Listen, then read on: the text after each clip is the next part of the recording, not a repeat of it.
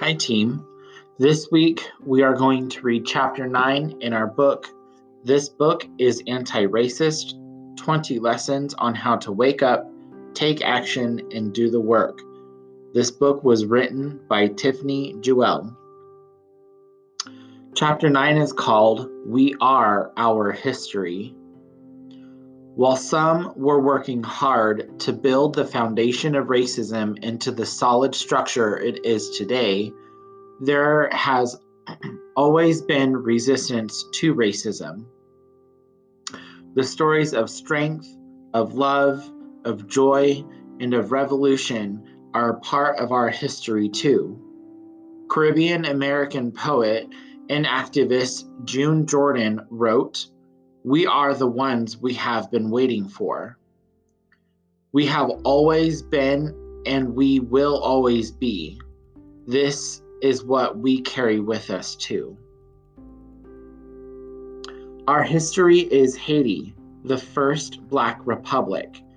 From 1625 to November 18, 1803, France controlled the island of Saint Dominique, uh, now called Haiti. It was the most profitable French colony, producing goods from the labor of enslaved folks. In 1791, inspired by the Declaration of the Rights of Man, and in 1789, revolution in France, Toussaint Louverture, a former slave, led the rebellion against the white planters. The planters were the wealthiest people who owned plantations, enslaved people, and controlled all resources. Louverture believed in liberty and equality, and one of his goals was to abolish slavery. By 1792, Louverture ha- and his army controlled a third of the island. In 1794, they expanded the, the revolution and moved the, the rebellion to Santo Domingo, now known as the Dominican Republic, where Spanish where the Spanish had enslaved the indigenous Taino population as well as Africans and folks from other Caribbean countries. In 1801, Toussaint Louverture declared himself the governing general for life. Napoleon Bonaparte was the ruler of France at the time and reinsisted uh, the Code Noir and in hopes of restoring French rule and slavery in Saint Dominique sent thousands of troops to the island to capture Louverture and the, and the rebellion.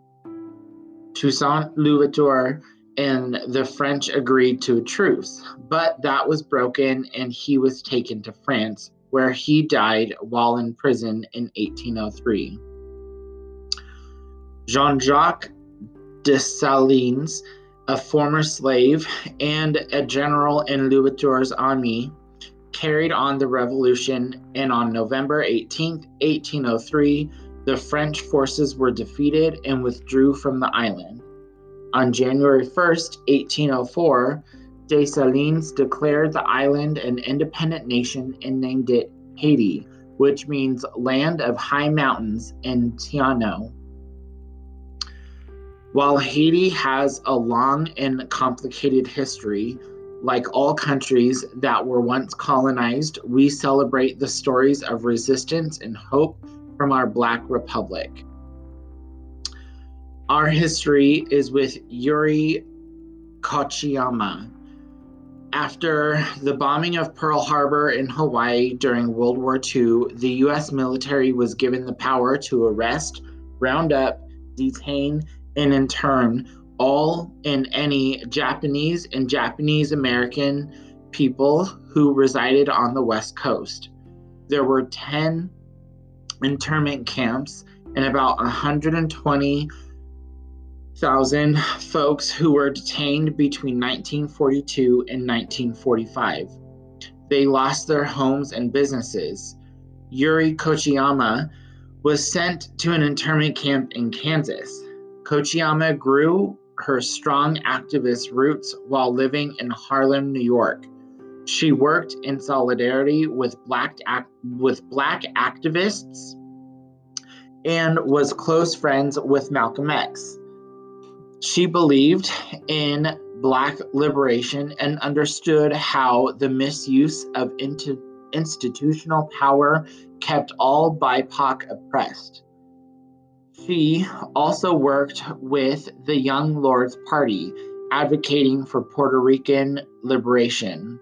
Yuri spent her life supporting political prisoners and was often the first person called to facilitate discussions with the police. She protested the Vietnam War and advocated reparations be made for the thousands of Japanese and Japanese Americans who were wrongfully detained during World War II.